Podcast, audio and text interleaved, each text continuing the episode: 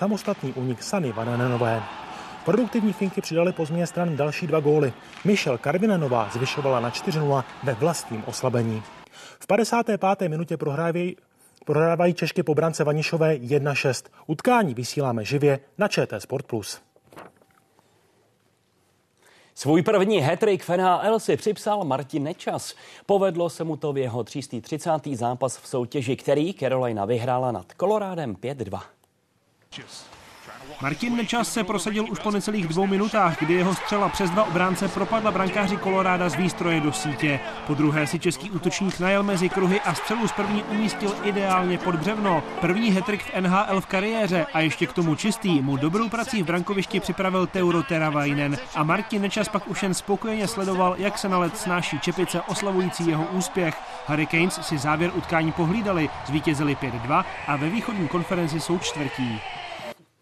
Po celé republice od Karlových varů po Třinec uspořádal český parahokej rozvojové kempy. Hledá na nich mladé talenty do budoucí soupisky národního týmu. Další z těchto kempů probíhá v právě v Praze. V České republice není žádná juniorská parahokejová liga a tak jsou kempy jednou z mála možností, kde se mohou mladí parahokejisté rozvíjet a předvést se i před reprezentačními trenéry. Jsou tam kluci, kterým je 12-13, takže sice mají čas, ale právě proto je pořád zveme na tyhle kempy, protože je můžeme mít na očích a můžeme se dívat a pozorovat, jak se zlepšují a doufám, že někdy tu pozvánku dostanou. Všichni účastníci prožijí čtyři dny plné parahokeje. Na ledě se potkají s parahokejovými legendami i současnými hvězdami. Mám rád Zdenála Hábla a Filipa Veselýho. Mám z toho radost, no. Snažím se být co nejlepším příkladem.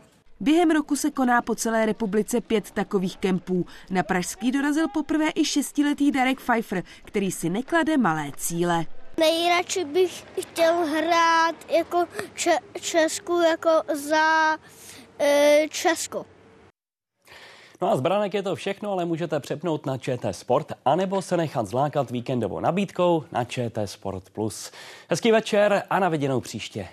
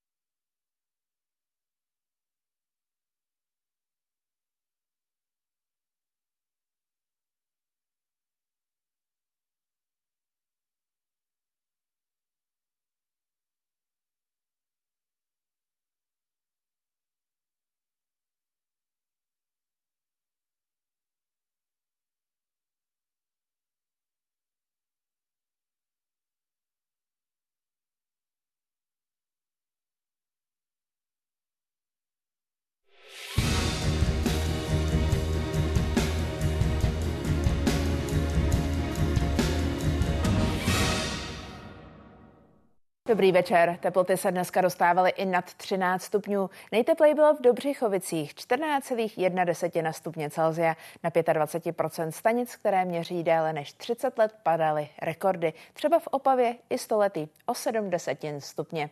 Místy, hlavně na severu, ještě taky pršelo. Zítřek ale už by měl být většinou bez deště a pokud vyjde optimistický Aladin, čekáme přes den i polojasno. Vlevo je předpověď délky slunečního světu právě pro sobotu. Na první pohled je jasné, že neděle už bude úplně jiná. Zpátky ale k sobotě bude velmi teplo. Na jihu Moravy může být i 16 stupňů a znovu můžou padat rekordy. Ten Klementinský má pro zítřek hodnotu 14,5 stupně a právě ke 14 bychom se v Praze dostat mohli. V sobotu může pár kapek spadnout ráno na východě Česka. V neděli ale už budou srážky vydatnější. Na horách na severu a severovýchodě může spadnout až 20 mm. Na Šumavě v polohách nad 1000 metrů můžou spadnout i 2 cm sněhu. Hladiny řek budou kolísat. Zítra sice zůstanou průtoky nadprůměrné, ale měly by se vejít do prvního stupně povodňové aktivity. V neděli můžou zase řeky odvodňující Krkonoše vystoupit i na dvojku. Budeme to sledovat. A bude se trochu a pomalu ochlazovat. I tak ale maxima budou zůstávat nad průměrem. Úterý bude většinou pod 10 stupni Celsia.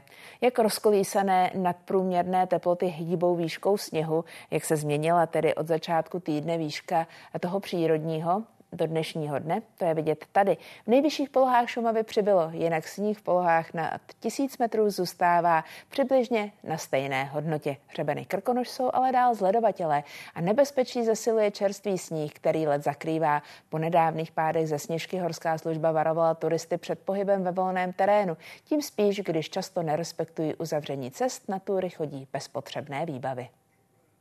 S průvodcem vyrážíme na oblíbenou hřebenovou túru v Krkonoších z Luční boudy na Sleský dům přes vrchol Sněžky do Pece.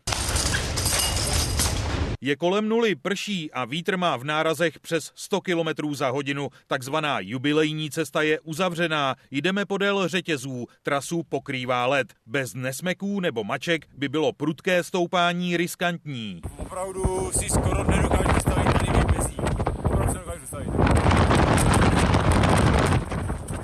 V nárazech vítr sílí, při chůzi často ztrácíme stabilitu. A přesně tohle je důvod, proč se vyplatí vzít na túru do Krkonoš hůlky. Jak vidíte sami, řetězy na sněžku jsou prakticky zakryté ledem a sněhem. Přicházíme na vrchol, na místo, kde se právě zledovatělá hora stala osudnou pro dva polské turisty. Podklouzli a zřítili se až pod úpatí sněžky. Schody jsou úplně sledovatele a to až po hranu, tedy po to kamenné zábradlí. Vzduchem létá zmrzlý déšť. Cestou dolů potkáváme hned několik turistů. Nesmeky nemá žádný z nich. Pozor, nemáte nesmeky, je tam hodně, je hodně ledovatý. Další skupina, tentokrát zahraničních turistů, ztratila orientaci. Chce na vrchol. Náš průvodce je od záměru zrazuje. It's no good idea. Yeah. Horská služba opakovaně doporučuje turistům, aby se řádně vybavili. Marně stejný problém jako v Krkonoších řeší i v Jeseníkách. Celý leden, asi 20 dnů, bylo úplně ledovatých a ono to nemusí být až tak jakoby prudký svah, aby vám to uklouzlo. Zraněných přibývá. Od prosince do začátku února horská služba eviduje přes 3200 zásahů. To je o 500 víc než za stejné období před rokem. Monika Bezuchová a Erik Kneifl, Česká televize. Do Nového města na Moravě míří desetitisíce fanoušků biatlonu. Zítřejší počasí by se tam mělo obejít bez deště. Teploty budou ráno kolem 4 stupňů Celsia, odpoledne může být, pokud se oblačnost protrhá, až 9. Vítr se z východního změní na jihovýchodní a odpoledne bude trochu zesilovat. No a napříč Českem, jak bude vypadat druhý prázdninový týden? Včera se tu rýsoval citelnější ochlazení, teď se modely znovu vrací k teplejší variantě s teplotami třeba ve čtvrtek až ke 12 stupňům. Pak by se přeci jen mělo trochu ochladit a na horách by se měly objevit i sněhové vločky. V Dolomitech bylo dneska slunečno a teploty se držely v nadmořských výškách kolem 2000 metrů nad mořem těsně nad nulou. Kolik sněhu by mělo připadnout v příštích deseti dnech? Sněžit bude v Alpách a taky ve Skandinávii. Pro střední Evropu jsou ale modely co do množství nového sněhu hodně skromné. No a teď už pojďme na dnešní den. Tady je vidět hodně oblačnosti, která se v Česku vyskytovala. Sněhu tedy kdy po tom včerejším sněžení eh, znovu na severních pohraničních horách ubylo. Eh, záleží na nadmorské výšce. Takhle to vypadá aktuálně třeba na jezerce. No a ty dnešní teploty, už jsme mluvili o rekordech, tady jsou hodnoty měřené v jednu hodinu odpoledne na meteorologických stanicích. A jenom připomenutí toho, že zůstávají vysoké průtoky v řekách, první případně druhý stupeň povodňové aktivity. Hodnoty, jak to vypadalo dnes v půl šesté.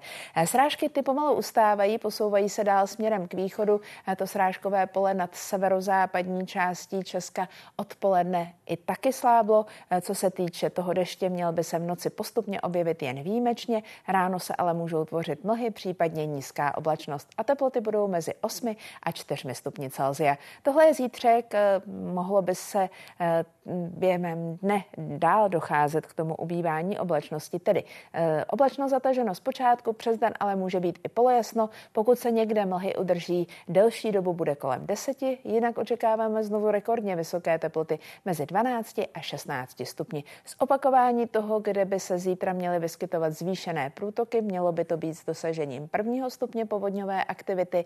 Biozátěž bude na jedničce a vítr výjimečně v náraze hlavně na východě může mít až 55 km za hodinu. No a neděle ta bude mít teploty mezi 7 a 11, už většinou převládající postupně zataženo s deštěm, od pondělí proměnlivější oblačnost a spíš přehánky, na horách přechodně sněhové.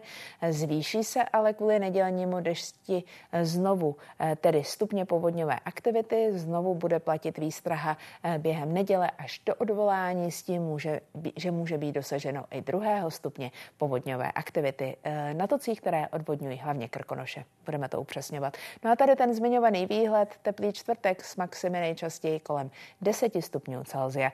Detailní pohled na Evropu naznačuje, že je tu hodně oblačnosti, tlakování, že v blízkosti britských ostrovů už teď má dva středy. Jeden se posouvá směrem na jižní Skandinávii, další zůstává nad západními částmi britských ostrovů. No a to důležité je tedy, že k nám bude dál od jihu proudit ten teplý vzduch a proto může být znovu dosahováno zmiňovaných rekordně vysokých teplot. Ostatně šipky to naznačují, vše se tak děje před zvlněnou studenou frontou, která by přes nás měla postupovat během neděle. A ještě ukážu detailní numerický model. Dobrý pohled bude, respektive velký rozdíl bude mezi tím, jak to bude vypadat právě během soboty, kdyby se oblačnost podle optimistických výhledů a ladina měla rozpouštět rozpouštět. No a jak to bude vypadat s přibýváním oblačnosti během neděle, kdyby se postupně na většině míst znovu měl vyskytovat déšť. Takhle by to tedy mělo vypadat v neděli na večer. Tolik počasí.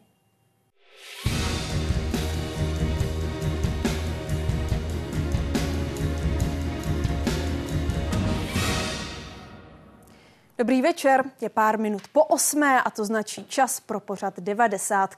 90 minut i pro vaše dotazy. Dnešní témata jsou pestrá. Protesty zemědělců se šíří napříč celou Evropou. Nesouhlasí s příslušnými unijními směrnicemi i dovozem levných produktů z Ukrajiny. Například Poláci zablokovali hraniční přechody a další důležité silnice. Můžou takové akce něco změnit? Podobné starosti mají totiž i čeští zemědělci. Upozorňují taky na velkou byrokracii nebo kolísavé ceny komodit. Jaké protesty se chystají v Česku? Zeptáme se. Třetím dnem i přes nepřízeň počasí pokračuje v Novém městě na Moravě mistrovství světa v biatlonu. Dnes o titul bojovali závodnice ve sprintu. Vyhrála francouzska. Nejlepší Češka Markéta Davidová skončila 17. Na místo zamíříme.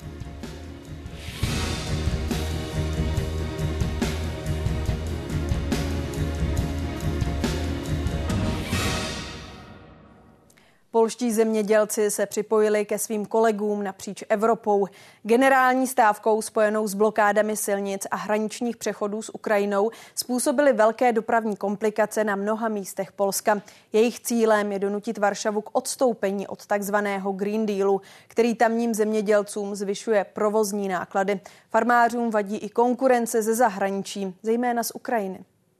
Sprzeciwiamy się temu, i żądamy natychmiastowego zatrzymania napływu tych, tych produktów. Spełniamy od 20 lat normy unijne, dopasowujemy się do wszystkiego, a tam jest produkowane wszystko bez żadnych norm.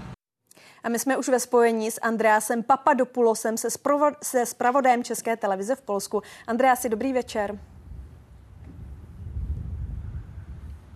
Dobrý večer. Pořad 90 je hlavně o diváckých dotazech a protože dnes večer nám jich přišlo opravdu velké množství, tak já tě poprosím, ať nám pomůžeš zodpovědět některé z nich. Divák Adam se ptá, v čem je problém? Státy snad nechtějí zemědělcům vyhovět?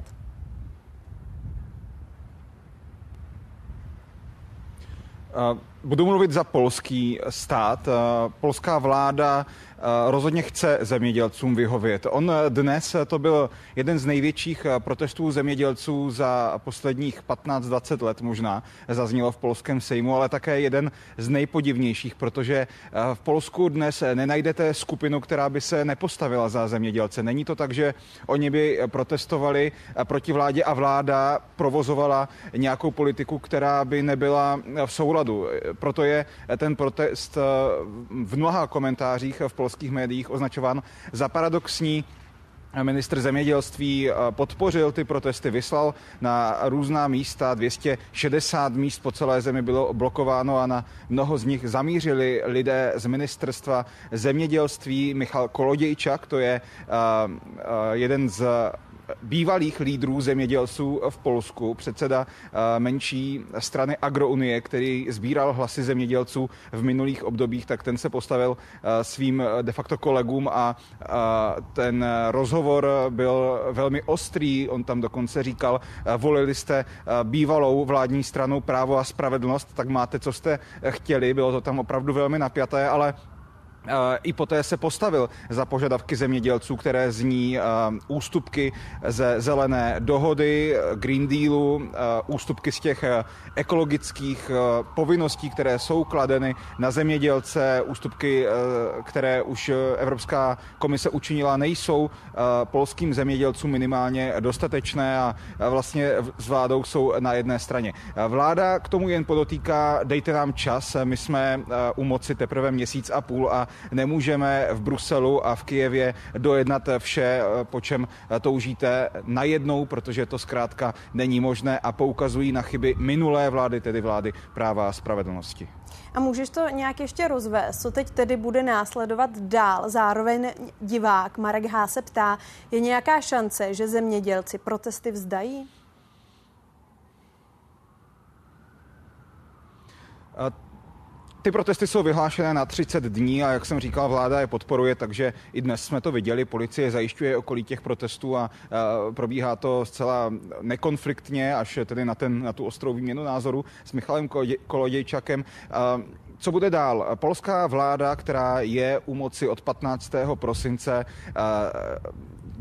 ústy eh, premiéra Donalda Tuska eh, říká, a dnes to zopakovali čelní představitelé vlády, že v nejbližších dnech se má sejít mezivládní komise Polsko-Ukrajina, mají se tam dojednávat vlastně zabezpečení provozu na hranicích, to, aby byly legitimovány kamiony a bylo dohlíženo na to, kolik zboží z Ukrajiny se přiváží. Ministr zemědělství dnes, dnes hovořil o tom, že je si vědom toho, že levné zboží z Ukrajiny pokřivilo v Polsku trh, je si vědom eh, strastí zemědělců, kteří v mnoha případech nemají na nákup hnojiv nebo osiva na jaro. Eh, proto dnes řekl, že Polsko zvažuje a už eh, vyjednává o tom s Evropskou komisí, že omezí eh, dovoz ukrajinského cukru a ukrajinské drůbeže, to jsou kritické komodity, kde ten trh je nejvíce pokřivený podle Česlava Šekerského, ministra zemědělství Polské republiky.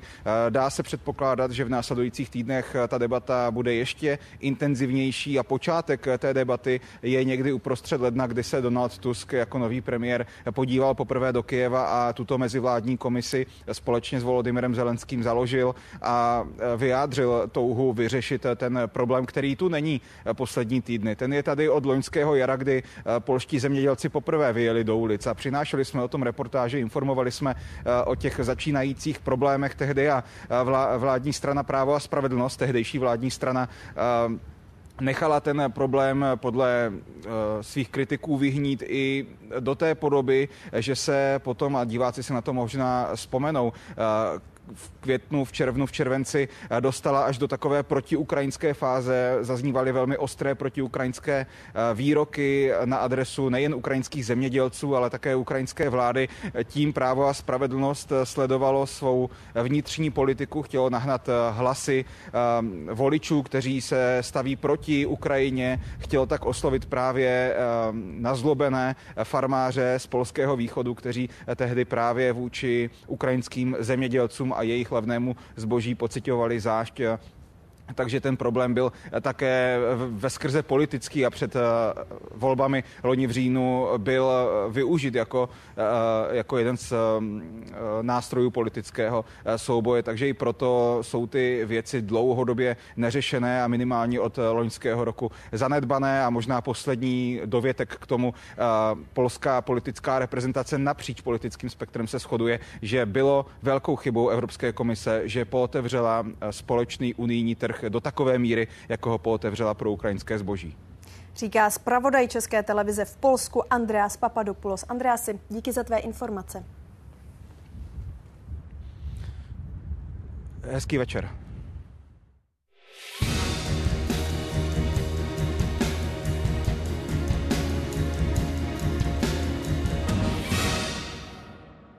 A pojďme si to ještě schrnout. K hlavním důvodům současné vlny protestů skoro v celé Evropě patří unijní nařízení a ekologické směrnice, protože podle demonstrantů zvyšují jejich výrobní náklady. Unii vyčítají i dovoz levnějších výrobků ze zahraničí, které tyto ekologické standardy splňovat nemusí. To podle evropských zemědělců vytváří nekalou konkurenci. Dohoda o bezcelním dovozu zemědělské produkce z Ukrajiny pak trápí hlavně demonstranty v Polsku, jak jsme slyšeli, kde se dnes konaly vůbec největší protesty od začátku hnutí. Podobné problémy jako farmáře z jiných zemí Evropy trápí i české zemědělce. Upozorňují na byrokracii, velké množství kontrol nebo kolísavé ceny komodit. To vše podle nich vede k nejistotě v podnikání. Momentálně teď se připravujeme na jednu z mnoha kontrol. V lednu už jsme jich měli 11. Štěpán Brodský pěstuje obilí a chová 6 tisíc prasat a tisíc kusů skotu. V loňském roce jsme zaplatili za elektrickou energii více než o 100% víc, letos zaplatíme o 30% víc. Stoprocentně se zvýšila také daň z nemovitosti. Dražší jsou pohonné hmoty nebo hnojiva. Hnojili jsme třikrát dráž, a momentálně prodáváme obilí dvakrát eh, levněji než, eh, než v loni, protože se dováží nekontrolovaně obilí z Ukrajiny. Podle farmářů nerostou jen ceny, ale také administrativa. Dneska ten agronom nebo, nebo zootechnik tráví víc času u počítače než eh, u těch zvířat nebo, nebo na poli. Zemědělci také říkají, že jsou snad jediným podnikáním, které kontroluje družice. Liknavost traktoristy například, když špatně poseká daný pozemek a ta družice zjistí, že jste to nedodržela a pak samozřejmě je možnost nápravného opatření a musí vlastně přes ten portál farmáře doložit fotografiemi, že opravdu to opatření nastalo. Tyto krávy se budou telit v březnu. Telata ale na podzem na českém trhu rozhodně neskončí. Když bychom tato telata prodali v České republice, dostaneme cirka 60 korun za kilo. Eh, když se prodají do zemí třetího světa, dostáváme se na cenu stovku za kilo, takže tam pro toho českého zemědělce je volba jasná. Nemyslím si, že by protestující zemědělci mě sdělili eh, něco nového, než co sám vím a znám a o čem vedu dlouhodobou trpělivou debatu a diskuzi s nevládními organizacemi. Ten prostor měl a on ho nevyužil. Ten problém si vyrobil sliby, neplněním slibů, oddalováním vyjednávání a v podstatě nekonáním. Další větší protest plánují někteří zemědělci na 19. února, kdy chtějí z traktory vjet z regionů do Prahy. Redakce a Barbara Silná, Česká televize. Náš další host přímo tady ve studiu Jan Doležal, prezident Agrární komory. Dobrý večer. Dobrý večer. Pane Doležale, my jsme to slyšeli v té předchozí reportáži, že české zemědělce vlastně trápí obdobné problémy jako zemědělce z okolních zemí. Dovedete si tedy představit, že protesty rozsahu, jaký vidíme v zahraničí, to znamená ucpané dálnice, silnice, pálení pneumatik, že se přelí taky do Česka. Ostatně ptá se na to i divák Lukáš. Plánují se u nás nějaké větší protesty, které by mohly ovlivnit běžný provoz? Eh, určitě eh, si dovedu představit podobné protesty, těch důvodů je celá řada. My jsme dneska v situaci, kdy rok 2023 dopadl v porovnání s rokem 2022 hůře zhruba o 40 a očekáváme, že rok 2024 bude z pohledu uh, zemědělského podnikání, tedy toho, jak nám to na, nakonec nějakým způsobem vyjde, daleko horší. Uh, já si myslím, že ten propad bude, bude ještě daleko dramatičtější a jak se říká, zoufalí lidé dělají zoufalé věci. My se tady rok a půl snažíme nějakým způsobem upozornit, že není možné jak si dovážet zemědělské komodity z Ukrajiny, ale není to jenom Ukrajina. Dneska se uh, můžeme podívat do Francie, kde se ozývají farmáři proti dohodě Mercosur, tedy dohodě Evropa a Jižní Amerika, že tady nemůžeme dovážet komodity z těchto oblastí za velmi nízké ceny, z oblastí, kde vůbec nemusí plnit nějaké přísné environmentální standardy, které musíme plnit my. Tady to bylo v té reportáži řečeno. Nám neustále někdo jak si klade další podmínky, potom nás kontroluje takovým způsobem, že celá řada zemědělců se bojí, jestli náhodou ty dotace nepřijde. A my jsme bohužel na těch dotacích závislí, pokud bychom ty dotace neměli, Eh, tak ten minulý rok, který jsem zmínil, by skončil ve ztrátě 15 miliard korun. A když říkáte, zoufalí lidé dělají zoufalé činy, jak si to máme vlastně představit? Protože přeci jen, ale agrární komora už jeden protest odložila. Říkala, že se nejprve chce setkat s vládními představiteli. Pak tady máme pondělí, příští tedy 12. února, kdy se máte sejít zemědělci v rámci V4 a koordinovat postup. Tak co si máme hmm. představit, co lidi, kteří se teď na nás dívají, co teď čeká Česko? Tak eh, vy jste zmínila toho 12. 12. 2. to znamená příští pondělí, to je jednání Vyšegrádské čtyřky, eh, kde, eh, kterého se má účastnit i pan Vojčechovský, tedy komisař pro zemědělství a venkov. A hlavním požadavkem, se kterými tam jdeme, je zásadní úprava právě té bezcelní dohody s Ukrajinou. To je záležitost, kterou pokud nevyřešíme, tak opravdu zemědělci se tady uh, mohou uh, jaksi projíždět kdekoliv, kdekoliv uh, blokovat cokoliv, ale prostě nic to nevyřeší.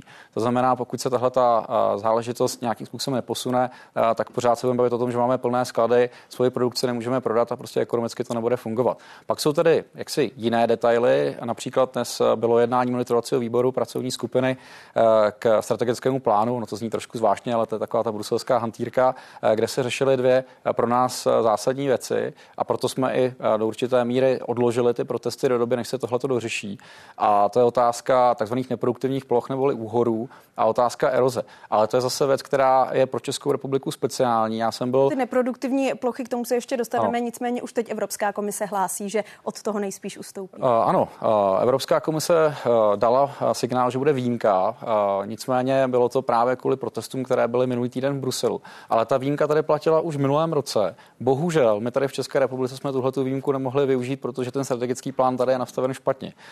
Uh, I proto aby diváci nás... věděli, o čem se tady bavíme. Evropská unie v rámci Green Dealu chtěla omezit některá hnojiva, taky to, aby některá půda po určitý čas ležela skladem. Teď Evropská komise říká, že nejspíš od toho ustoupí. Eh, to nemá úplně spojitost s hnojivě, nicméně eh, má to, Já jsem říkala, to ano, jsou ty má, to, má to spojitost eh, s využíváním půdy. Ale to je právě přesně ten paradox. My tady máme nařízeno do budoucna až 10% půdy nechávat ladem a vozí se sem právě zemědělská produkce z míst, kde nic takového neplatí. Tohle to neplatí na Ukrajině, tohle to neplatí někde v Jižní Americe. Prostě tohle to vytváří nekalou soutěž. No a samozřejmě, pokud my na těch 10% nemůžeme cokoliv produkovat, tak ani nic, ne, nic nemůžeme potom prodat. No a samozřejmě samozřejmě jsme potom v nekonkurenceschopné postavení. Pane Doležele, prosím, ještě neodpověděl jste mi na tu otázku. Co tedy eh, připravují čeští zemědělci? S jakými scénáři připra- pracujete? Jak ty protesty u nás tedy budou vypadat? Mhm. A kdy? Tak eh, já jsem tady zmínil to Polsko, tam se dohodneme s kolegy, protože eh, přece jenom, když se podíváme do České republiky a do Polska, tak vidíme jeden velký rozdíl. V Polsku máme zhruba 1,6 milionů zemědělců, v České republice pouhých 30 tisíc. A musíme říct, že i jak si to nahlížení tady běžné populace na zemědělce není úplně pozitivní. Takže my to vnímáme eh, tak, že potřebujeme v tuhle tu chvíli eh, jednak tedy něco získat do toho jednacího stolu, eh, ale také se potřebujeme spojit právě s těmi kolegy ve střední a východní Evropě, zejména proto, abychom byli schopni vyřešit ten zásadní problém, a to jsou ty bezcelní, bezcelní dovozy z Ukrajiny. Eh, no a pokud nebudeme úspěšní v těch eh, požadavcích tady na národní úrovni, protože tímto jaksi eh, nekončí, my tady máme celou řadu dalších problémů, včetně toho, že jsme třeba jedna z mála zemí, která zdaňuje dotační podpory. Slibuje se tady podpora sociálního pojištění, která třeba v sousedním Polsku je, pořád nic v tuhle chvíli není, tak potom, pokud to nebude splněno, tak si dokážu představit, že budeme eskalovat ty protesty na národní úrovni a skutečně tady můžeme vidět něco podobného, je právě v tom Polsku. Lokální protesty zemědělců už ale Česko zažilo. Soukromí zemědělci z traktory včera opět vyjeli na Liberecku do ulic. Navázali tím na svou úterní protestní jízdu po Českolipsku. Své požadavky předali úředníkům, kteří je slíbili postoupit ministrovi. Farmáři mimo jiné od státu chtěli, aby ukončil omezování zemědělské výroby a snížil daně i byrokratickou zátěž. Zemědělci v celé České republice, ale i v celé Evropě nemáme komu prodat to, co pěstujeme. Je to v podstatě boj za celou vlast, že jo? Aby, aby se určitý věci změnily tady v té vládě a tady v té zemi. A k nám, do, k nám do studia už mezi tím dorazil další host. Já mu za to děkuji. Je jim Josef Soukup, děkan Fakulty agrobiologie, potravinových a přírodních zdrojů České zemědělské univerzity v Praze. I vám dobrý večer. Dobrý večer. Tak my jsme to tady slyšeli od pana Doležela i od dalších českých farmářů v reportáži. Oni říkají, Přílišná byrokracie, opatření v souvislosti s Green Dealem, změna dotační politiky, tedy větší podpora malých farem, ale taky dovoz z Ukrajiny. Tak pokus, pokusíte se to tedy vysvětlit běžnému člověkovi, jaká ta kritika je oprávněná a jaká nikoli? Ono se to sešlo, já myslím, všechno najednou. Těch faktorů už je tady spousta a Odvíjí se to i z celkové té nálady, která dneska je v ekonomice, ve společnosti. Jednak žijeme ve válečném stavu, to si musíme připustit, toto ohrožení tady stále panuje. E, k tomu ty záležitosti, které se týkají vývoje té zemědělské politiky, která jde jak si takto často nerozumným směrem, taky si myslím, zvláště z pohledu tedy zavádění různých těch omezení Green Dealu, která už tady trvají minimálně pět let, čili z toho se odvinuly i ty nové politiky 2000 vlastně do, do dalších sedmi let A potom ta situace, která tady nastala na těch trzích, ta očekávání, protože ty ceny jsou v současné době nízké, eh, odbyt, jak jsme slyšeli před chvílí v té reportáži, také nelze očekávat eh, v té úrovni, které by se očekávaly, tak toto všechno se sešlo dohromady a ta řešení opravdu nejsou jednoduchá ani pro politiky ani pro zemědělce. Nic samozřejmě určitě nejsou jednoduchá pro ty lokální politiky, protože ty politiky těch jednotlivých států jsou vázány na ten rámec Evropské unie a na ty přijaté vlastně politiky rozvoje na těch dalších sedm let. Takže vy máte pochopení pro veškerou tu kritiku, opatření v souvislosti s Green Dealem, eh, změna dotační politiky, dovoz eh, obilí z Ukrajiny, to všechno skutečně trápí české zemědělce a nedá se s tím vypořádat jinak? Já myslím, že ona to dneska ani není kritika, ono je to takové upozornění na ten stav, protože ty vlády jsou si toho vědomy všechny.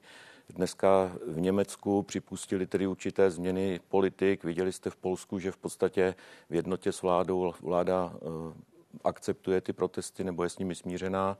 U nás vláda také, jak si ty protesty vnímá, minister konce slibuje, že se zasadí nějakým způsobem ty záležitosti změnit, ale to je strašně dlouhodobý proces, protože už vznikla určitá legislativa, kterou se zase musíme řídit.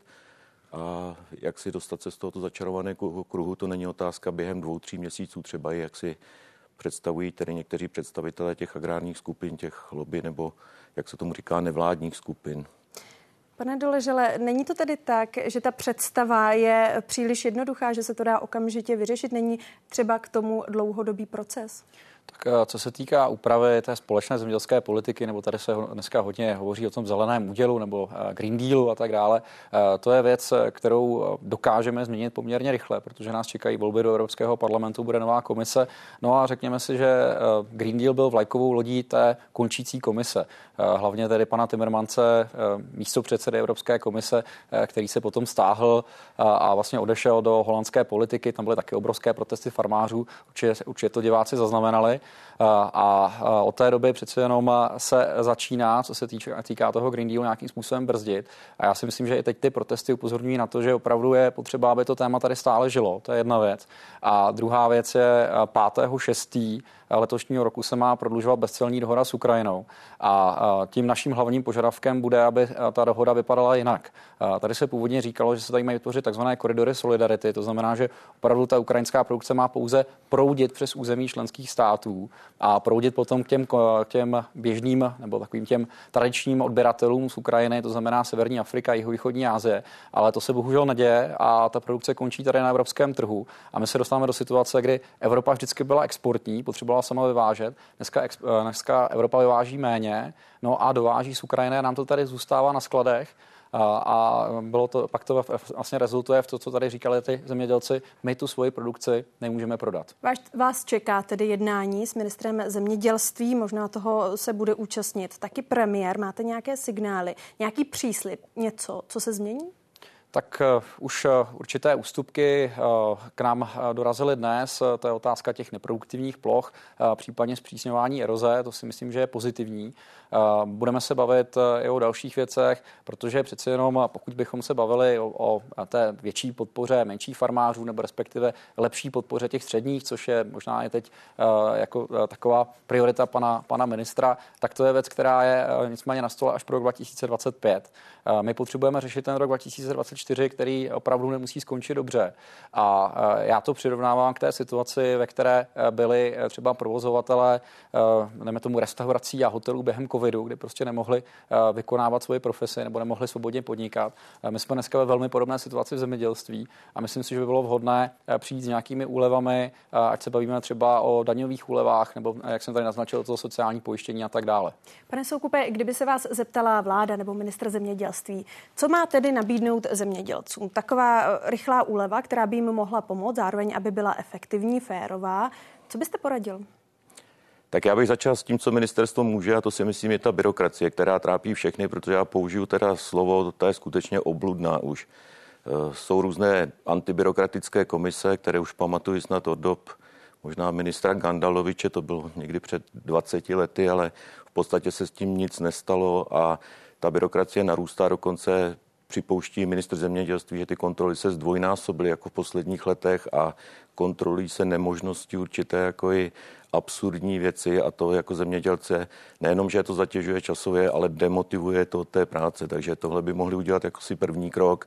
A druhý, ale oni to dělají, jako si myslím, poctivě, dokonce i naše ministerstvo životního prostředí, což není jako příklad často v těch ostatních západoevropských zemích, vyvinout tlak jaksi na určité neracionální kroky, jako třeba se stalo nepřítelem lidstva dneska hospodářské zvíře. E, všechno je otočeno vlastně proti živočišné výrobě, teď různé absurdní různá absurdní opatření ohledně skleníkových plynů, dneska výpočty třeba pro ty velkochovy a další, kolik produkují, dneska další, kolik i budou jímat třeba prostřednictvím různé biomasy a podobně z hlediska bilancí, prodeje povolenek a tak tady si myslím, to je takový jako druhý krok, který by mohl ulevit a pak samozřejmě ty záležitosti jaksi ekonomické, tam se toho moc neudělá, protože tam zkrátka je to vše řízené trhem, i za co prodáváme, ty ceny jsou dneska velmi nízké, ale snažit se poctivě a zní to ochranářsky, ale v současné době je potřeba ty domácí producenty trochu ochránit pan do... v době těch nízkých cen. Pan Doležal tady zmínil tu dotační politiku, která se teď určitým způsobem změnila, tedy větší podpora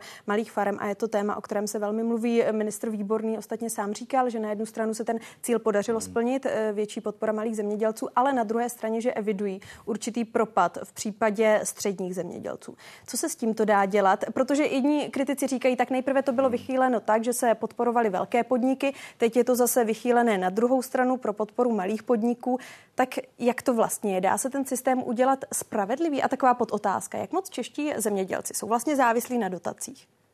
Na dotacích jsou závislí všichni zemědělci a do značné míry možná z 20, 25, 30% tržeb, někteří i více třeba ekologičtí zemědělci, ale zpátky k té otázce, ono je to těžké, jako co je spravedlivé. Dneska má se hovoří o spravedlivých důchodech, ale každý, jak tady jsme, tak každý bude vnímat ten spravedlivý důchod úplně jinak. Zrovna je to s těmi dotacemi. Já dneska chápu tu situaci. Vlastně platí tady dva roky pouze, nebo teď prvním rokem se vyplácí takzvaná redistributivní platba, která se dává na prvních 150 hektarů a ty větší podniky o tuto platbu potom na ty další hektary přichází. A to jsou hlavně ty střední podniky, které jsou, dejme tomu, eh, já nevím, jak označit střední podnik, ale mohlo by to být třeba těch 500 do 2000, 3000 hektarů, dejme tomu. A pak jsou ty holdingy, které zase Eh, profitují z té svojí velikosti, tak ty už tolik jako dneska možná nebrečí a stalo se to také i kvůli tomu, že nebyly zastropované platby v České republice, takže ty velké podniky relativně na tu plochu kumulují velkou výměru. Ale teď si říci tedy, co je spravedlivé, protože my to můžeme přepočíst na plochu, tak tam samozřejmě ten střední podnik ztrácí, ale kdo se na něj má složit, jestli teda ti malí se složí po tisícovce, aby dostal ten mezi těmi 150 a 500 hektary, nebo jestli to máme přepočítávat na velikost farmy, nebo na jednu farmu, tak potom samozřejmě veliká dotace přijde na tu největší, střední na střední podnik a malá dotace na malou a také to můžeme a to je také potřeba o tom hovořit, přepočítávat, kolik těch dotací přichází na jednotku produkce vyprodukované, protože máme tady skupiny, které neprodukují nic a po, pobírají vlastně dotace na plochy, čili i to je určitý takový rozměr té, řekl bych, spravedlivosti v tom rozdělování a to musí ta vláda nějak zkombinovat. A myslím že ta zem to není vlastně o spravedlnosti, ale to je politika, co je priorita té vlády, té skupiny, jestli chce tedy podpořit toto i za tedy situace, že některým se to nebude líbit.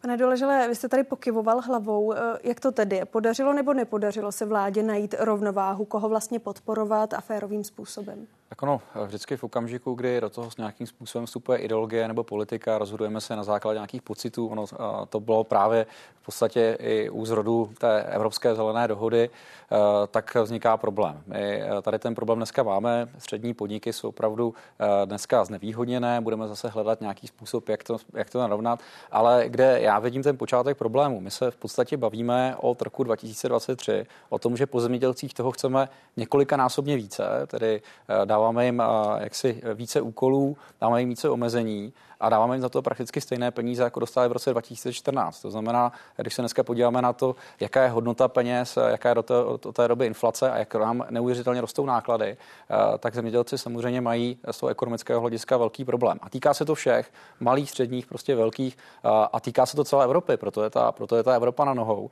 Takže jestli tohle nějakým způsobem nevyřešíme, tak já si myslím, že to může ohrozit celý projekt evropské integrace, protože přiznejme si, vlastně evropská integrace vznikla právě na základě společné zemědělské politiky a já se obávám, aby náhodou ty protesty, které tady teď jsou, aby nebyly možná, možná je takovou, takovým zvoněním hrany pro, právě pro tu Evropskou unii, pokud to nezačne řešit. Takové jsou názory Jana Doležela, prezidenta Agrární komory. Já vám děkuji za rozhovor. Děkuji. Jak už jsme říkali, zemědělská protestní idea se šíří napříč Evropou. Nesouhlas s agrární politikou Evropské unie už kromě českých a polských zemědělců vyjádřili jejich kolegové v Německu, Francii, Belgii, Portugalsku nebo na Kypru. Traktory vyjeli taky do ulic velkých měst, například ve Španělsku nebo Itálii. Jednotlivé motivace jsou různé. Všichni ale chtějí především lepší podmínky pro živobytí.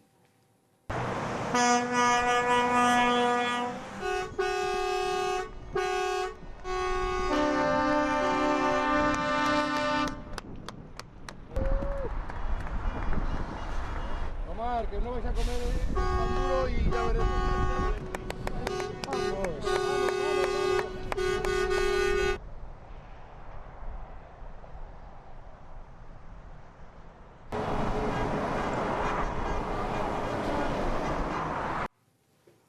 Pane Soukupe, mají protesty sílu něco zvrátit? On se na to ptá divák Šimon. Má ten protest nějakou šanci na úspěch? Mám pocit, že se o změnách pořád jen mluví, ale protesty pořád jsou a všichni jsou už tak akorát naštvaní.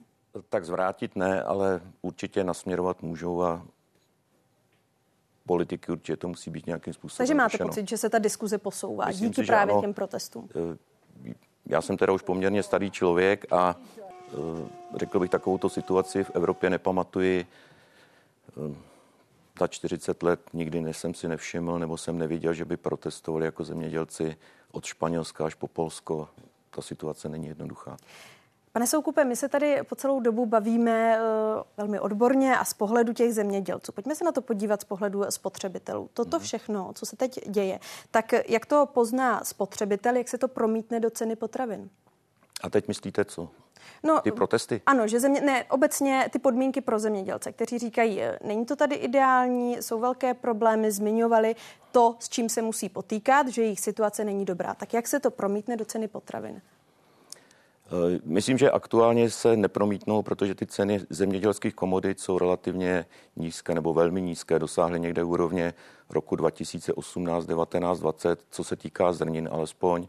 Takže ty jsou na dně. Vidíte, že eh, ani není příliš vidět na pulte, že cena propadla oproti předloňskému roku na polovinu a v tom pečivu to znát není, čili tam je celá řada ještě dalších zpracovatelských článků obchodní, kde se potom vyvažují ty různé náklady, marže a další věci, čili ten spotřebitel a ty spotřebitelské ceny jsou ovlivněny ještě mnoha dalšími faktory, než jenom je vlastní ta cena suroviny. A neřekne a... si tedy eh, běžný občan, neřekne si politik, tak na cenách potravin eh, to nepoznáme, tak proč s tím něco dělat? Eh, Z toho krátkodobého hlediska, samozřejmě z toho dlouhodobého ano, protože jakmile ztratíte konkurenceschopnost, vyklidíte pole a začne být něčeho nedostatek, tak se to okamžitě projeví. To jsme viděli v té Takže zatím covidové z době. krátkodobého hlediska to neuvidíme, ale z já dlouhodobého myslel to z je toho prostě krát, krátkodobého hlediska, dejme tomu jednoho, dvou let, ale mluvíme-li o tom desetiletém horizontu, tak sam samozřejmě postupně se to začne promítat a viděli jsme, že ti zemědělci nejsou úplně nejmladší, takže i ta zemědělská mm, vlastně generace postupně stárne a je tady otázka i té náhrady.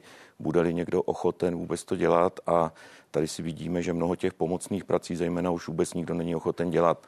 Na jednu stranu ministerstvo práce a sociálních věcí vymýšlí jaksi složité konstrukce, jak nasměrovat dávky a zajistit jako sociální blahobyt a na druhé straně nejsou lidi už dneska ochotni pracovat třeba v této oblasti a tam pan prezident Komory o tom říkal, je to asi dneska 30 tisíc, 300 tisíc zemědělců, dneska si pracuje dohromady necelých 100 tisíc lidí jenom v tom zemědělství a to je relativně malá skupina, která není ani, řekl bych, nějak politicky silná. Děkuji vám za rozhovor. Josef Soukup, děkan Fakulty agrobiologie, potravinových a přírodních zdrojů České zemědělské univerzity v Praze. Naschledanou. Děkuji za pozvání a hezký večer.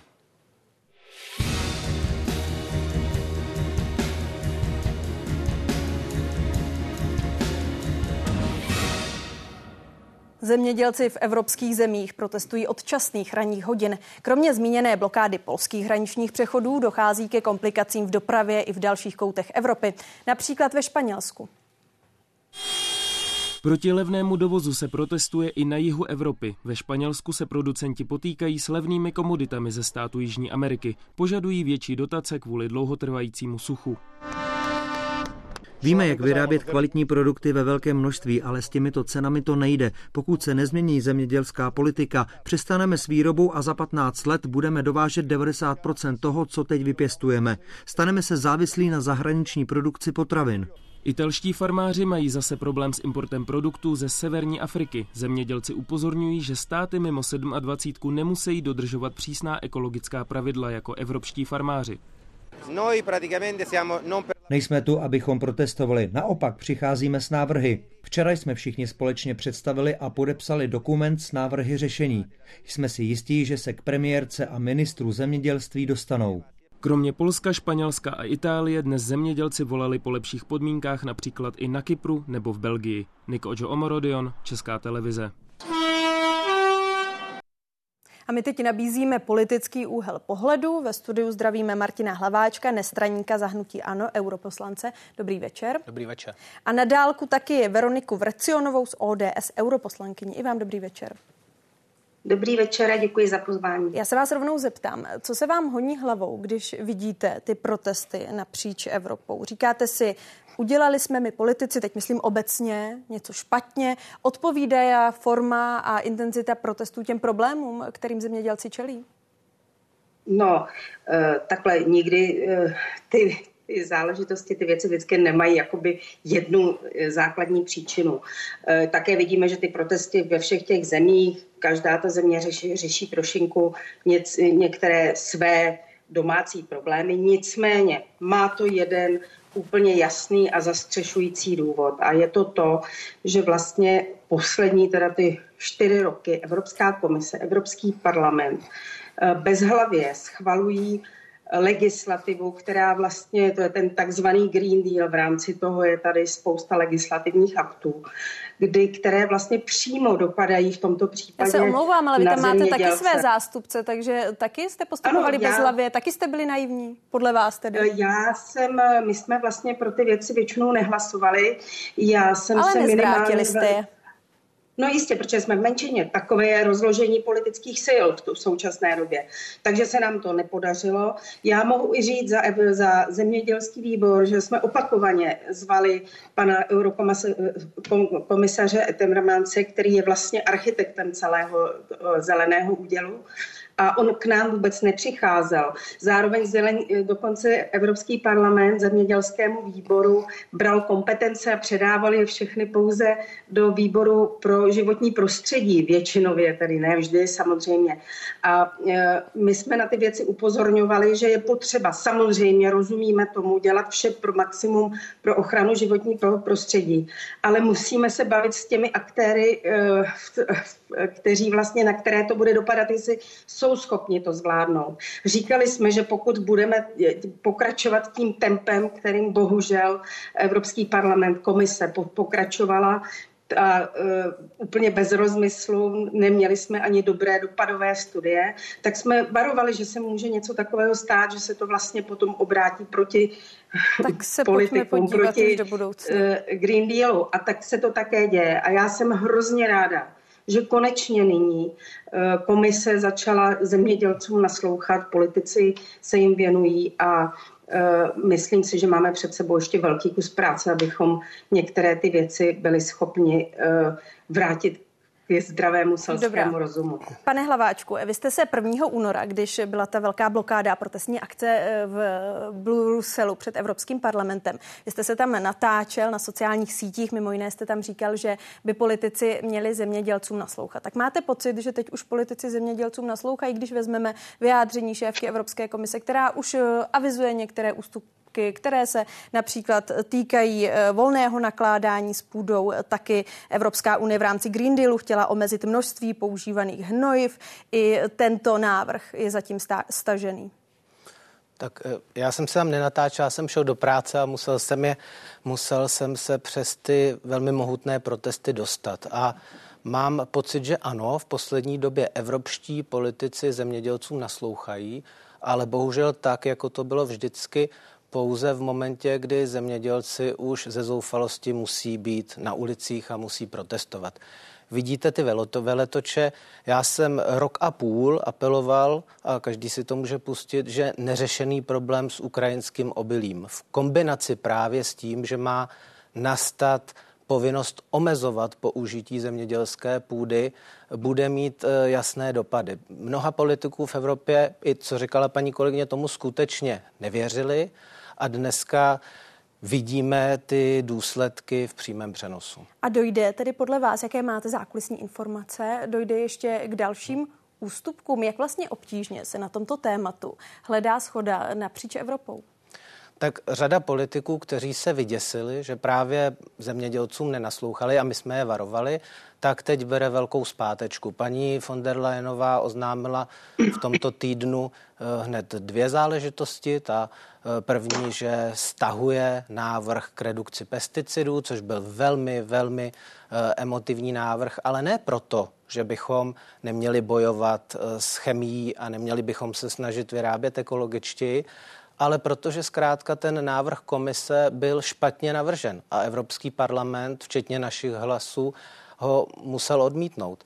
A co se týče dalších věcí, už to tu zaznělo v předchozí části, najednou, ještě v listopadu nám Evropská komise tvrdila, v žádném případě od toho omezení užívání půdy neustoupíme. Já jsem psal s kolegy dopis ještě v prosinci na Evropskou komisi, kde jsme znovu apelovali a najednou, když jsou eh, zemědělci v ulicích, tak eh, opět tady máme návrh eh, z kraje tohoto týdne, bude velmi rychle, Ale o dalších velmi rychle schválen. Ale to nejzásadnější, co bude mít dopad, proč jsou zemědělci v ulicích? Já se shoduju s kolegy, že těch faktorů je spousta. Zkrátka ten pohár překypěl a těch důvodů je mnoho, ale ten nejzásadnější důvod je, že jsou nízké výkupní ceny. Takže my máme dneska výkupní ceny na období před válkou. Když se podíváte na obiloviny, olejnin, to jsou dokonce ceny, které dostávali zemědělci před osmi, před deseti lety. Víme všichni, jak vzrostly mezi tím náklady a na pultech samoobsluh máme pořád o 20-30% i po tom posledním poklesu dražší potraviny. Takže tady nám něco zásadně nefunguje. Eh, evropští politici zdá se reagují. Mám větší obavu o to, že nereagují zatím naši politici, protože já si myslím, že ty dopady budou na naše zemědělce velmi stejné. A když se podíváme, co se třeba děje v Německu nebo ve Francii, kdyby vláda v Německu nebo ve Francii, protože za to oni tam nestávkují, to jsou mnohem menší věci, než to, co naše vláda udělala v minulém roce. Kdyby nějaká vláda v Německu nebo ve Francii snížila z roku na rok základní platbu zemědělcům na nejnižší úroveň v celé Evropské unii, tak by dneska Berlín a Paříž hořely. A naši zemědělci jsou zatím velmi trpěliví, zatím doufají, že některým těm příslibům bude eh, vyhověno, ale já jsem k tomu velmi skeptický. Paní europoslankyně, odpověste tedy prosím panu eh, Hlaváčkovi, vy jste eh, součástí vládní ODS, tak jaké máte informace, co tedy kabinet chystá pro tuzemské zemědělce? Já samozřejmě bych chtěla říct, že teda pan kolega Hlaváček asi ty informace nemůže mít, Eh, těch jednání se zemědělci probíhá spousty. Já teď nemluvím o tom, co chystá pan Jandejsek. To je čistě politická záležitost, kdy zneužívá zemědělce a ten nechce řešit problém zemědělců, ten chce svrhnout vládu, takže prostě ten zemědělcům rozhodně nepomáhá. Já jsem minulý týden se sešla s asociací soukromých zemědělců, dnes jsem mluvila s agrární komorou, s panem Doležalem, se zemědělským svazem, s panem Píchou, s dalšími. Pan ministr Výborný se schází. Příští týden bude jednání pana premiéra, pana ministra eh, se zástupci nevládních organizací, se zemědělci. A co jste tedy probírali vyjednali? jsme mnoho, probíra, probírali jsme a probíráme mnoho témat. Určitě je tady uh, velký prostor pro to, jak, uh, co můžeme udělat ale jak říkám, ono toho je velká část vlastně eh, v rámci, je potřeba upravit společnou zemědělskou politiku na úrovni evropských institucí. Tady ty, ta jednání probíhají také a Tady ještě bych také chtěla zmínit, o čem pan kolega Hlaváček mluví, že za všechno můžou vývozy z Ukrajiny. Prosím pěkně, dva roky se snažíme na Evropské komisi vymámit prostě nějaké řešení, které dává smysl. My posílá Evropská unie pomoc na Ukrajinu a pak jim chceme zakazovat vývoz.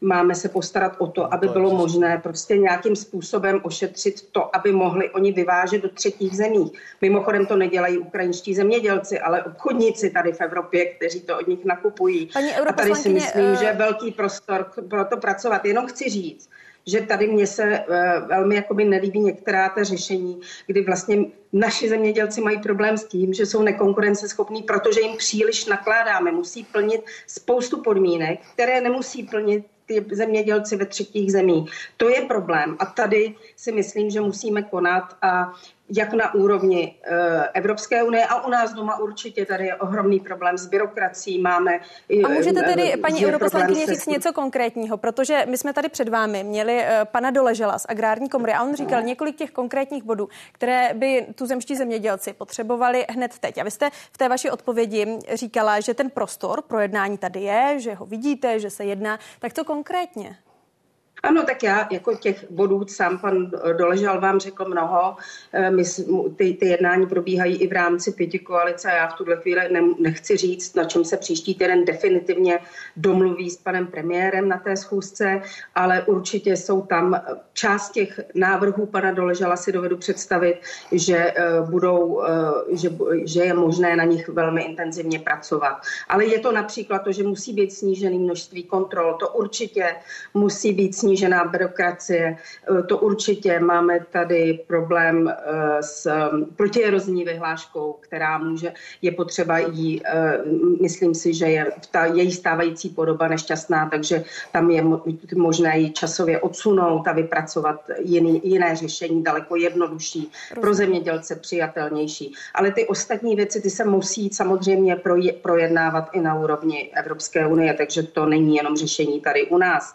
Je tady o tom například, že je nutné změnit metodiku, která umožní snížit právě třeba například eh, ten, ten celý ten systém družicový eh, kontrol družicemi, který úplně selhal a způsobí zemědělcům ohromní problémy, Dobrá. protože oni místo toho, aby pracovali, tak musí sedět. Dáme ještě prosím slovo panu Hlaváčkovi. Eh, tak tady jste slyšel, co chystá česká vláda, že se o tom ještě tedy jedná, konkrétní výsledky ještě nejsou. Tak se prosím ještě vraťme na tu evropskou půdu, o které se tady bavíme, o těch omezeních z Green Dealu, protože já si dovedu představit, že kritici těchto výjimek a zastánci Green Dealu by vám řekli, eh, jestli se vlastně tím neblokuje moderní zemědělství, jestli nejsme sami proti sobě, když nechceme šetrné nakládání s přírodou, potažmo s půdou, jestli se nám to za několik let tyto ústupky nevymstí. Hmm.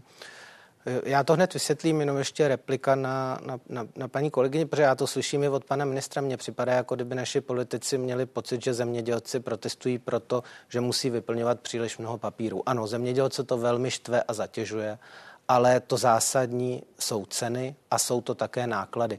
A tady bohužel některé vlády i přitápí těm zemědělcům v té těžké situaci. Vemte si, že nám se zdvojnásobila daň z nemovitosti.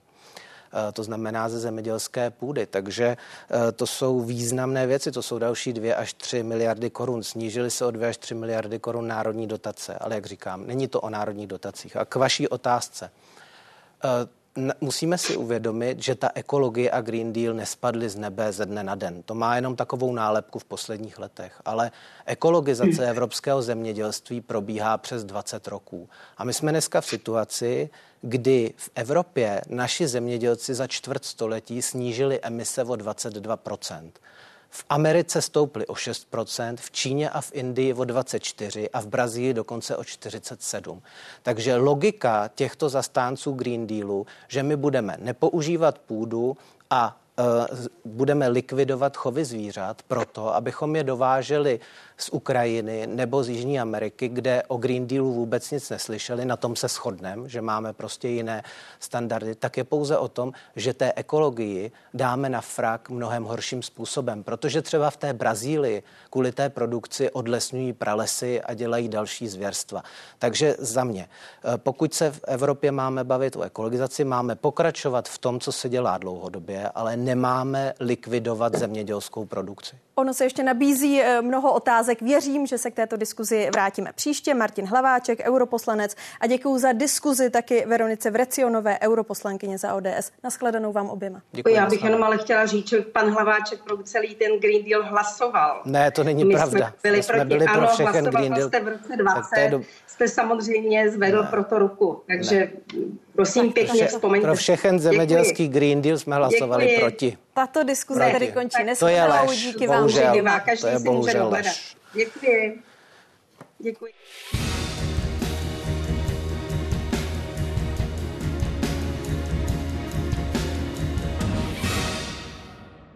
Vy dál sledujete pořad 90. Teď ale nabízíme další téma. Přesuneme se do světa sportu.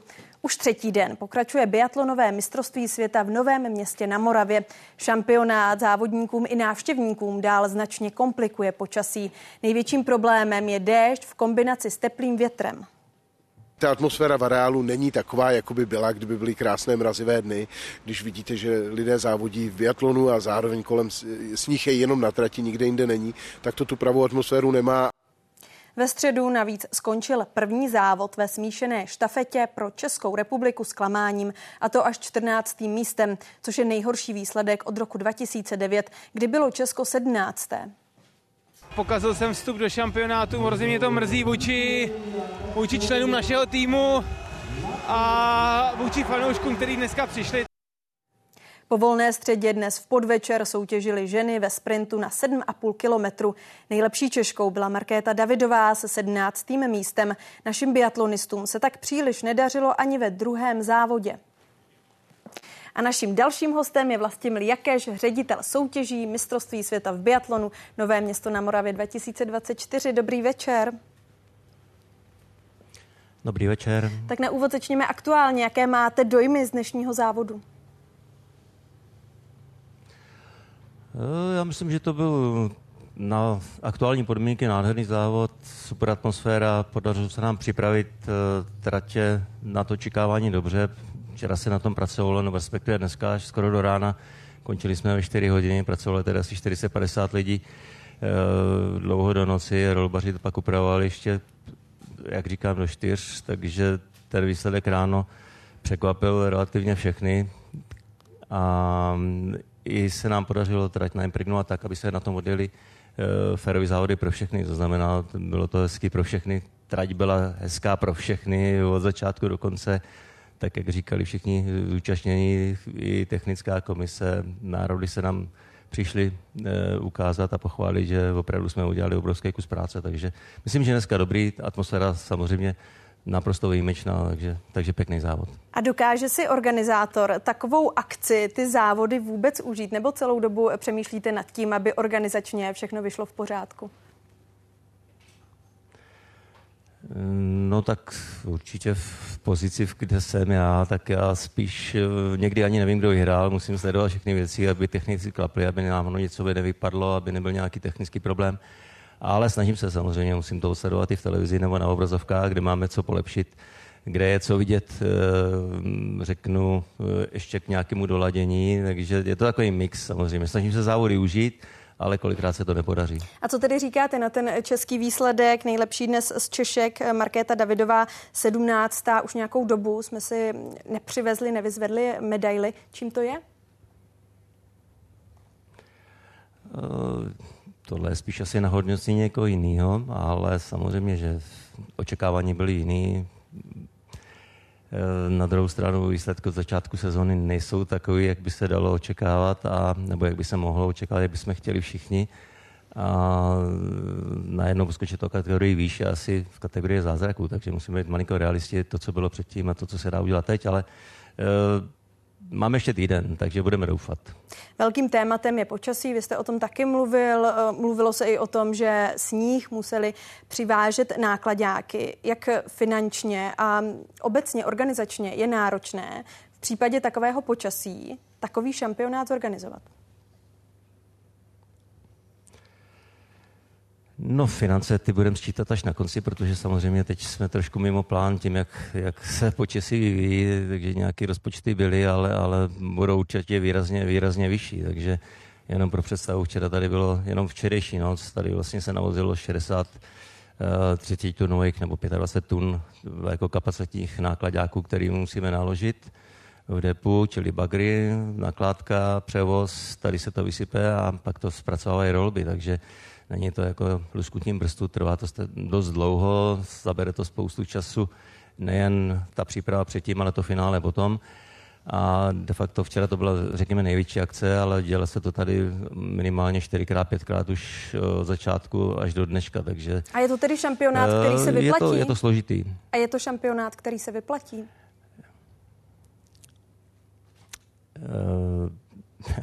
Čemu říkáte vyplatí? Je tady nějaký rozpočet, s kterým musíme vyjít a, a počítáme s tím, že nějaká rezerva tam bude, tak aby se počítalo i s těma věcmi, které nejsou předvídatelné, ale, ale počítat budeme až na konci. Pomožte nám prosím ještě nahlédnout do zákulisí, protože Psalo se o určité kritice ze strany švédských závodníků a závodnic, kteří si prý dovezli vlastní kuchaře, protože v minulosti prý nebyli spokojeni s českou kuchyní. Tak který třeba z týmů má vůbec nejnáročnější požadavky a jaké to jsou? Uh, víte, když pojedu do Skandinávie, tak mi nebude něco chutnat. Jo? Takže je to samozřejmě o, o lokálních kuchyních, o tom, jaký tady jsou zvyky, ale všichni hotely se snaží vyvíjet závodníkům stříc, takže když si poslou jídelníčky, uh, tak každý z těch hotelů se snaží udělat všechno pro to, aby z lokálních surovin dokázal vyrobit to, co ty závodníci budou jíst. Uh, Francouzi dneska byli první čtyři a někdo si nestěžuje na místní stravu. Eh, Švédové samozřejmě, ty už, eh, ten, ten trend je tady dlouhodobější. Ty velké manšafty samozřejmě se snaží přivést eh, svoje suroviny, na které jsou zvyklí, jde to všechno do detailu, tak jako, jako trénink, jako, jako příprava. Každý se snaží dát závodníku maximálně možnou míru podpory ve všech směrech, takže ty největší týmy, ať už to jsou Švédové, Norové, Italové, už dlouhodobě jezdí se svými vlastními kuchařema, tak aby dokázali uvařit to, co na to jsou zvyklí a, a speciálně pro mistrovství světa, když je to 14 dní, tak aby ty závodníci dostali veškerý možný luxus, který můžou dostat od vlastního týmu. Je to vrchol kariéry připravit takové závody na domácí půdě. Co si přejete, aby si na konci toho šampionátu lidé odnesli? Vrchol kariéry? No, vzhledem k věku možná ano, ale už to dělám po druhý a jsem v tom 16 let, takže je to jeden ze závodů, který připravujeme a je to moje práce, takže tak bych to asi úplně nebral. Děkuji vám za rozhovor. Vlastim Liakeš, ředitel soutěží hmm. mistrovství světa v biatlonu Nové město na Moravě. Naschledanou. Díky, naschled. A teď přidáme bližší pohled na vybrané úspěchy českého biatlonu na mistrovství světa. Na zlato Češi dosáhli zatím šestkrát. Nejčerstvější získali Markéta Davidová v roce 2021 ve vytrvalostním závodu na 15 kilometrů na šampionátu ve Slovinsku. Stejný závod vyhrála i Kateřina Holubcová v roce 2003 v Rusku. První skončila také Gabriela Soukalová v roce 2017 ve sprintu na 7,5 kilometru. Mezi muži si připsal první místo Roman dostal, když v roce 2005 vyhrál vytrvalostní závod na 20 kilometrů. Tuzemské týmy pak v rámci štafety vyhráli dvakrát, a to v roce 2015 a 1993. Češi mimo jiné doposud získali i sedm stříbrných a 12 bronzových medailí. Několik z nich pak na kontě má taky Ondřej Moravec. A právě Ondřej Moravec je teď naším dalším hostem. Dobrý večer i vám. Dobrý večer. Jak jste si zatím ty závody užíval vy? Vy jste vlastně letos poprvé v roli experta na trati, tak mě by zajímalo, jestli jsou to větší nervy, protože vlastně nedokážete ten závod ovlivnit, v konečném důsledku se můžete jenom dívat, anebo má člověk, je člověk pod větším tlakem, když ty závody musí jet. No já musím říct, že první závod, kdy jsem byl na trati, tak jsem byl hodně nervózní, protože to byla pro mě nová role jako na kameru jsem v životě mluvil řeknu poměrně hodněkrát, ale ne v té roli. Dneska jsem třeba byl na střelnici, to pro mě bylo daleko příjemnější. Takže když to tak řeknu, jako ve, když to schrnu, tak uh, nervózní určitě jsem. Asi se to těžko dá srovnat uh, s tou sportovní kariérou. Tam člověk je nervózní třeba před závodem, pak vyjede, spadne to z něj většinou a je hotovo. Tady Tady já přiznám se, nervózní jsem většinou jako celý závod, nebo minimálně ve středu jsem to tak měl. A jak tedy hodnotíte ten dnešní český výkon? No, já si myslím, že jak už tady říkal před mnou Vlastík, ty, ty výsledky tak nějak v letošní sezóně asi nejsou úplně takový ten top, nebo to co, to, co asi by i sami sportovci vlastně chtěli. Takže dneska uh, zabrzdili nás zase, řekněme, ty dvě trestní kola skoro u všech závodnic, nebo u Lucky Charvátový to byly tři. Tam prostě to chtělo o tu, to jedno kolo míň, ale jinak si myslím, že když to vezmu eh, nebo srovnám to s tím středečním závodem, tak je to určitě posun a podle mě eh, do stíhačky to není vůbec špatná pozice v podání markéty, takže eh, já v tom vidím určitě spoustu pozitiv a je potřeba prostě s tím pracovat a jít do dalšího závodu. No. Velkým tématem je tedy počasí. Jak se jezdí za takových podmínek? Jak byste ty dnešní podmínky hodnotil vy vaším pohledem? Eh, já musím říct, já jsem dneska byl hodně na trati, vlastně před závodem eh, jsem tady strávil dobrou hodinu a dneska podmínky eh, řeknu na to, co se tady dělo v noci, kdy pršelo vlastně skoro nepřetržitě, tak ta trať byla ve velice dobré kondici. Řekl bych, že byla regulární, řekněme od prvního po posledního závodníka nebo závodnici, takže Samozřejmě není to ideální, není to Manchester, kdyby bylo minus 10, tak eh, se tady bavíme ale o věcech, které jsou kdyby. Ale musím říct, že dnešní, dneska, jak se podařilo organizátorům připravit tratě, tak to určitě zaslouží velkou pochvalu a neviděl jsem v tom absolutně žádný problém ti z nás, kteří mistrovství mohli sledovat jenom v televizi, tak i přesto se určitá ta atmosféra přenesla, protože eh, podpora fanoušků českým závodníkům a závodnicím skutečně byla slyšet i takto přes televizi. A mě by zajímalo, jestli to, když se takto velké závody jedou doma v Česku, jestli je to snažší, anebo naopak obtížnější, jestli převládá ten tlak, eh, anebo podpora.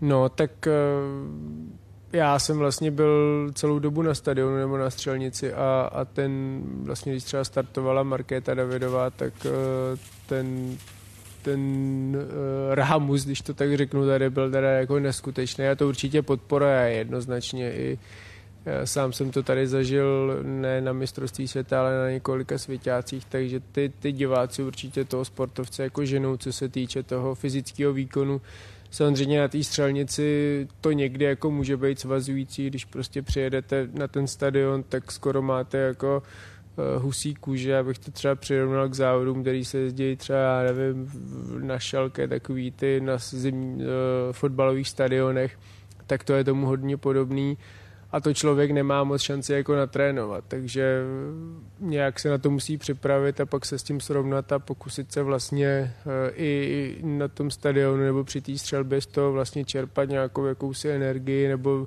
nějak to využít ve svůj prospěch. No. Když říkáte, že jste byl dnes tedy na střelnici, tak pojďme ještě blíž rozebrat střelbu. Jak se tam pracuje s tepovou frekvencí? Protože my jako diváci máme možnost vidět, že vlastně ti závodníci tam přijedou. Teď já si dokážu představit, že jsou třeba udýchaní. Tak jak ten svůj tep vlastně sklidní? Protože pak, když je zase vidíme, jak se soustředí na tu střelbu, tak se mi zdá, že skoro až nedýchají. Jak to je?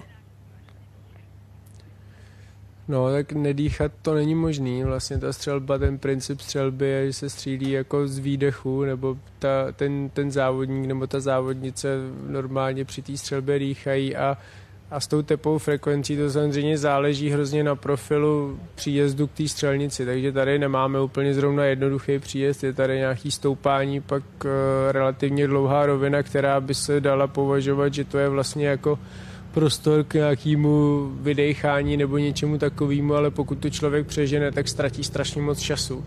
Takže standardně to bývá tak, že ty závodníci jsou naučení a ty jejich těla jsou schopní tu tepovou frekvenci srazit eh, relativně jako rychle. To znamená, že dojedou na začátek střelnice ke stavu, já nevím, 30 a během 10-15 stavů jsou schopní vlastně to tělo uvízt do nějakého takového jako režimu, ve, který jsou, ve kterém jsou schopní střílet. Takže asi zhruba takhle to nějak probíhá. Čím si vysvětlujete, že je v Česku biatlon tak populární? No, tak já jsem vlastně generace, která zažila ten sport jako relativně malý, nebo úplně řeknu takový v začátcích, kdy, kdy ta popularita jednak e, mediálně se vlastně závody nepřenášely, pak vlastně kdy od roku 2004 začaly nějaký přímý přenosy, tak si myslím, že díky, díky televizi a díky tomu, že diváci to mohli sledovat, tak si, si, si k tomu sportu cestu našli a pak vlastně mistrovství světa, nebo tím, že když tady byl první světě a pak to pokračovalo dál, tak fanoušci za mě dneska už jdou sledovat biatlon jako takový, bez ohledu na to, nebo ne, bez ohledu na to, na výsledky to nechci úplně říct, ale zkrátka jdou svět, sledovat ty nejlepší biatlonisty světa, jako když se jdete koukat, nevím, na tenis nebo jiný sport, tak uh, chcete vidět to nejlepší a to tady vlastně teďka můžou sledovat, takže proto jsou tady. Takže jsme za to určitě rádi a dneska tady ty diváci toho byli důkazem. Česko už nějakou dobu ale čeká na medaily v tomto sportu. Jak se podle vás proměňuje výchova vašich následovníků? no, tak uh, samozřejmě máme tady, řekněme, nějakou generační obměnu. Eh, dneska mladá generace asi určitě přemýšlí nějak jinak. Je to eh, možná i tím, že vlastně tak nějak eh, ten sport už to místo vybudovaný má. Já jsem zažil doby, kdy opravdu jsem tady o tom mluvil, byli jsme malý sport a a to místo jsme si potřebovali nějak jako vydobít, nebo chtěli jsme to, tak prostě to tak jako bylo. Takže to nás možná jako hnalo nějak dopředu. Na druhou stranu, když se podíváte, tak máme tady spoustu sportovců mladých, eh, ať už, já nevím, je to Jonáš Mareček, eh, Tomáš Mikiska i Terka Oborníková, to jsou, to jsou sportovci, kteří jako junioři získali jako velký úspěchy, takže já si myslím, že oni mají všechno před sebou a jen je potřeba uh, vlastně, aby dozráli, aby jako přišli na to, že jako jdou po nějaký cestě a, a tam má jako řekněme nějaký cíl a, a je potřeba prostě zkrátka vydržet. No. Říká Ondřej Moravec, bývalý český reprezentant v biatlonu, teď spolukomentátor mistrovství světa v biatlonu. Já vám děkuji a přeju, ať si užijete zbytek šampionátu. Děkuji, děkuji. Mistrovství světa v biatlonu se po 11 letech vrátilo do Vysočina arény. V Česku se přitom šampionát poprvé konal v roce 2013. Letos se závodníci i diváci mohou těšit na upravený a opravený areál, který nedávno prošel rekonstrukcí za více než půl miliardy korun. Ta sebou přinesla mimo jiné modernizaci trati, střelnice, tribun i tiskového centra. Podle organizátorů letos akci navštíví na 200 tisíc lidí. Naším dalším hostem je Vítězslav Šrek z ODS, hejtman kraje Vysočina. I vám dobrý večer. Dobrý večer. Pane hejtmane, i vy jste fandil tedy přímo na místě. Jaké to bylo? Uh, Tradičně tady byla velmi dobrá atmosféra. Dneska to počasí bylo o něco lepší, když je teplo, ale nepršelo. Když jsme tady byli předevčírem a vlastně viděli jsme tu první štafetu smíšenou, tak tady stálo na těch tribunách 21 tisíc lidí v tom dešti a přesto tady stáli, fandili biatlonistům, fandili tomu sportu. Dneska to bylo o poznání lepší, takže atmosféra skvělá. Ostatně jako každý rok, když je tady třeba světový pohár. Jak důležité je pro váš kraj, že se šampionát koná právě na Vysočině? Vysočině?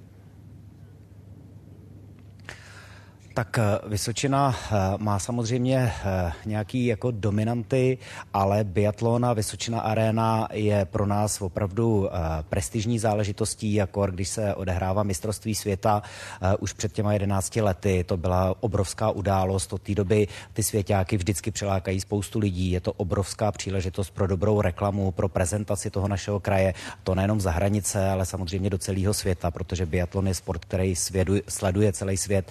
Takže pro nás to určitě je eh, atraktivní záležitost a myslím si, že to je obrovská příležitost i ekonomická eh, pro zdejší podnikatele, pro firmy, které tady dělají, pro lidi, kteří dělají ve službách. Eh, my se tady na Žďársku a na Novoměstsku snažíme velmi intenzivně podporovat turistický ruch, protože ta příroda tady, která je okolo, tak je krásná, samozřejmě láká spoustu lidí, spoustu turistů a my se snažíme vytvořit takové podmínky, aby ti podnikatelé samozřejmě vytvářeli lůžka, aby tady budovali ubytovací kapacity, turisty, aby tady rostla gastronomie, aby to mělo nějakou jako evropskou úroveň. To si myslím, že je, eh, že je pro Vysočinu a tady tu část Vysočiny jako fakt zásadní. Vy už jste dříve v jednom rozhovoru říkali, že se sčítá až na konci, že teď nedokážete říct, kolik peněz vám díky šampionátu přiteče, ale pro představu, o jakých sumách, o jakých částkách se bavíme.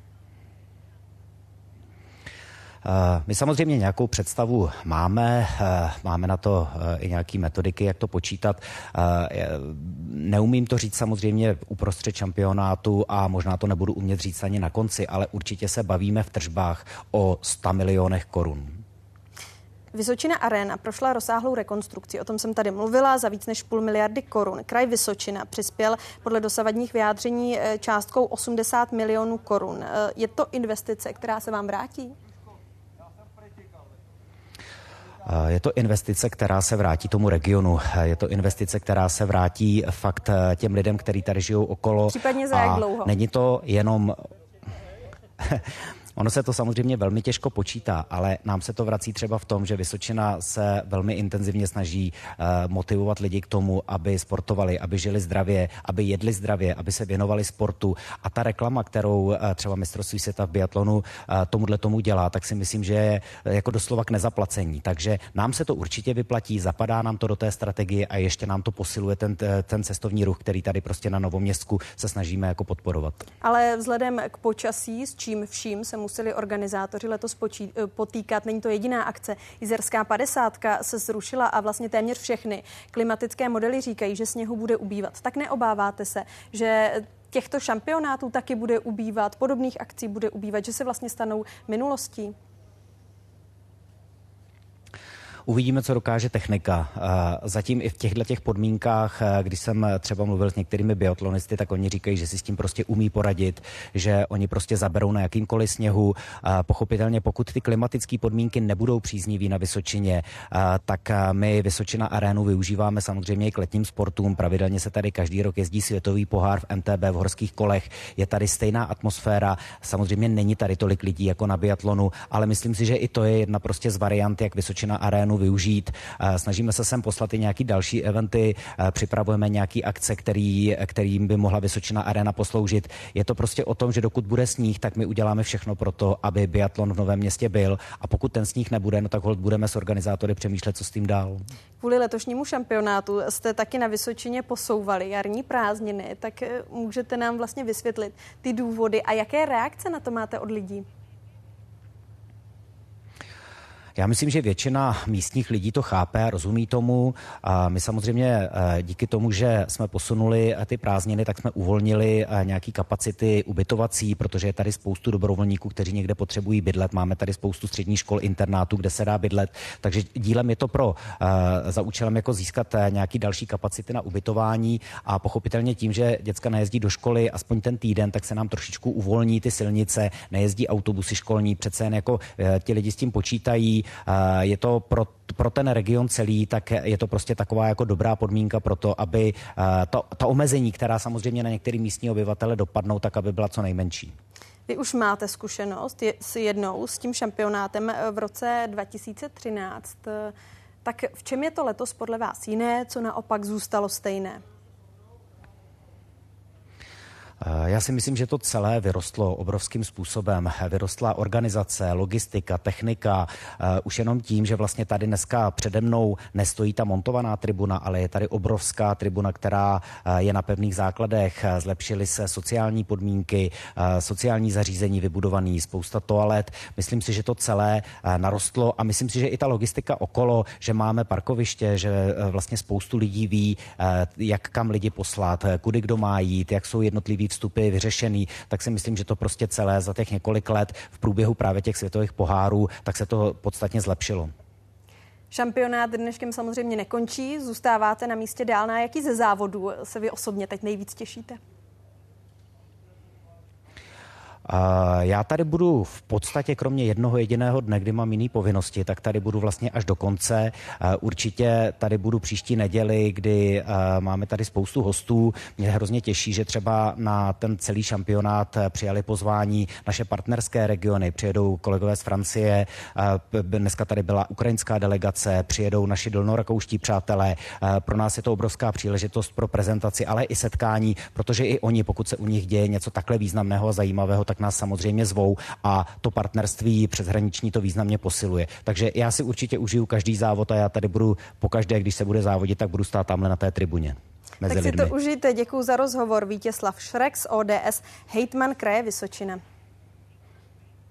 Já také děkuji za rozhovor. Pěkný večer. Tím už dnešní devadesátka končí. Díky divákům za přízeň. Užijte si víkend, ale nezapomeňte, že další devadesátka je tady zase v neděli. Hezký večer.